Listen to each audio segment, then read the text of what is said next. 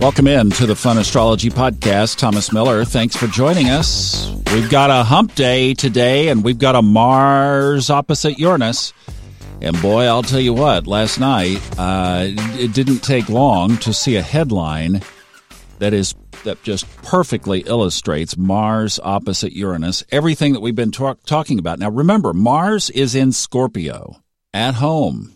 And opposite Uranus, there's just this pull this desire to lash out. So I'm scanning Twitter last night, and here's a video of a lady walking into an office with 20 something other people behind her outside, but walking into the office of a member of parliament and serving her criminal charge papers. and evidently, doing the same. this group is doing the same to every member of the Australian Parliament or the Victorian Parliament. I'm not sure the structure there, but wow! I looked at that and I thought, there, right there, is Mars opposite Uranus, and that they were doing it right before it culminates. Oh man, that was just astrological timing at its best. That aspect today, by the way, is at 12:23 p.m. And then I pick up the SpeakPipe message and I hear this. Hey Thomas, Uranus is going to be opposing my natal Uranus shortly and the full moon's on my birthday and I just feel like screaming like Charlie Brown. Thank you. That's from that's from Ryan, longtime listener. Happy birthday, buddy. And I guess that means good grief. is that right, Charlie Brown? I was trying to think what did Charlie Brown? He sighed good grief more than anything. But there you go. That's so we can almost tell your age. The cookbook would say to guess 42, but it technically is the early 40s. And he said that uh, his birthday is on the full moon and it's on the eclipse day and i heard i read somewhere too that it was like the longest partial eclipse in over 500 years We'll talk more about the eclipse tomorrow and Thursday. I wanted to get to one other question though. So Ryan, thank you for that. That was perfect. Now this was my bad. We had uh, we've got a great listener, Kimberly in Ohio, who sent a bunch of messages in back in the summer. And I did a fateful thing in my world that is a big no-no. I put them in a folder. Even though it was a digital folder, I put them in a folder and when that happens, all of my life, it's gone. Well, I found them. And so I want to get to her question. So since the moon is this week, Kimberly, if you're still around, I apologize. Here is a question about the moon and mom. I was reading um, like the daily astrology and it talked a lot about the moon and all the, the moon stuff. And it talked about the moon and it being a good time to like do mother things. Okay. So when it comes to astrology and uh, and moon stuff and mother things.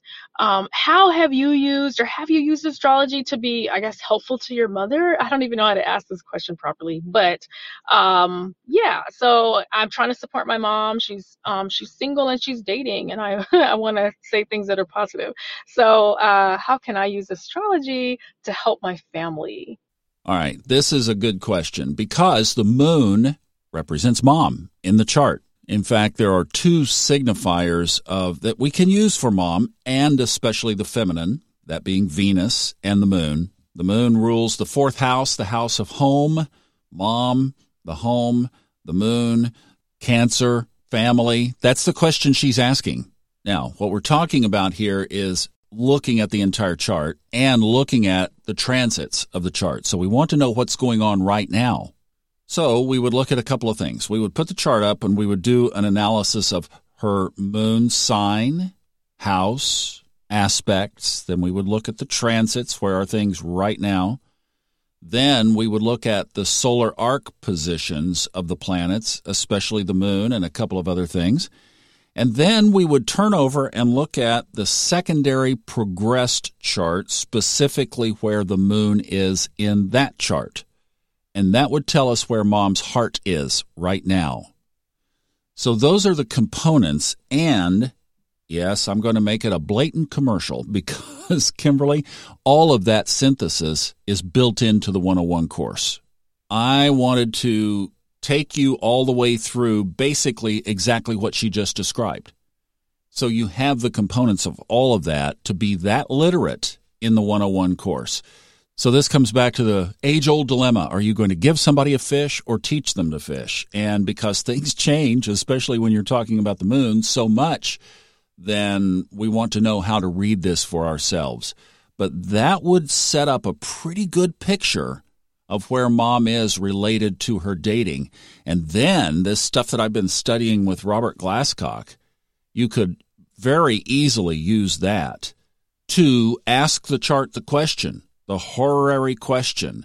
If you meet somebody that you're interested in, should I pursue this relationship with this person? And ask the chart. And that's going to be a seventh house relationship question. And the chart is amazingly accurate. In fact, I took a look at one of those on a relationship question similar to that. Well, similar to what I was setting up. Should I date this person was the question and the chart spoke, and it took maybe about three or four days for the outcome to become crystal clear.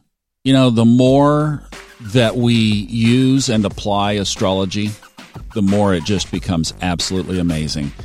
All of that energy is locked into the time and space of a particular point in time, the birth of either us or a question or a company or anything is creates this entire system of knowledge and wisdom from the from the universe giving us guidance and direction for our lives. It is absolutely incredible.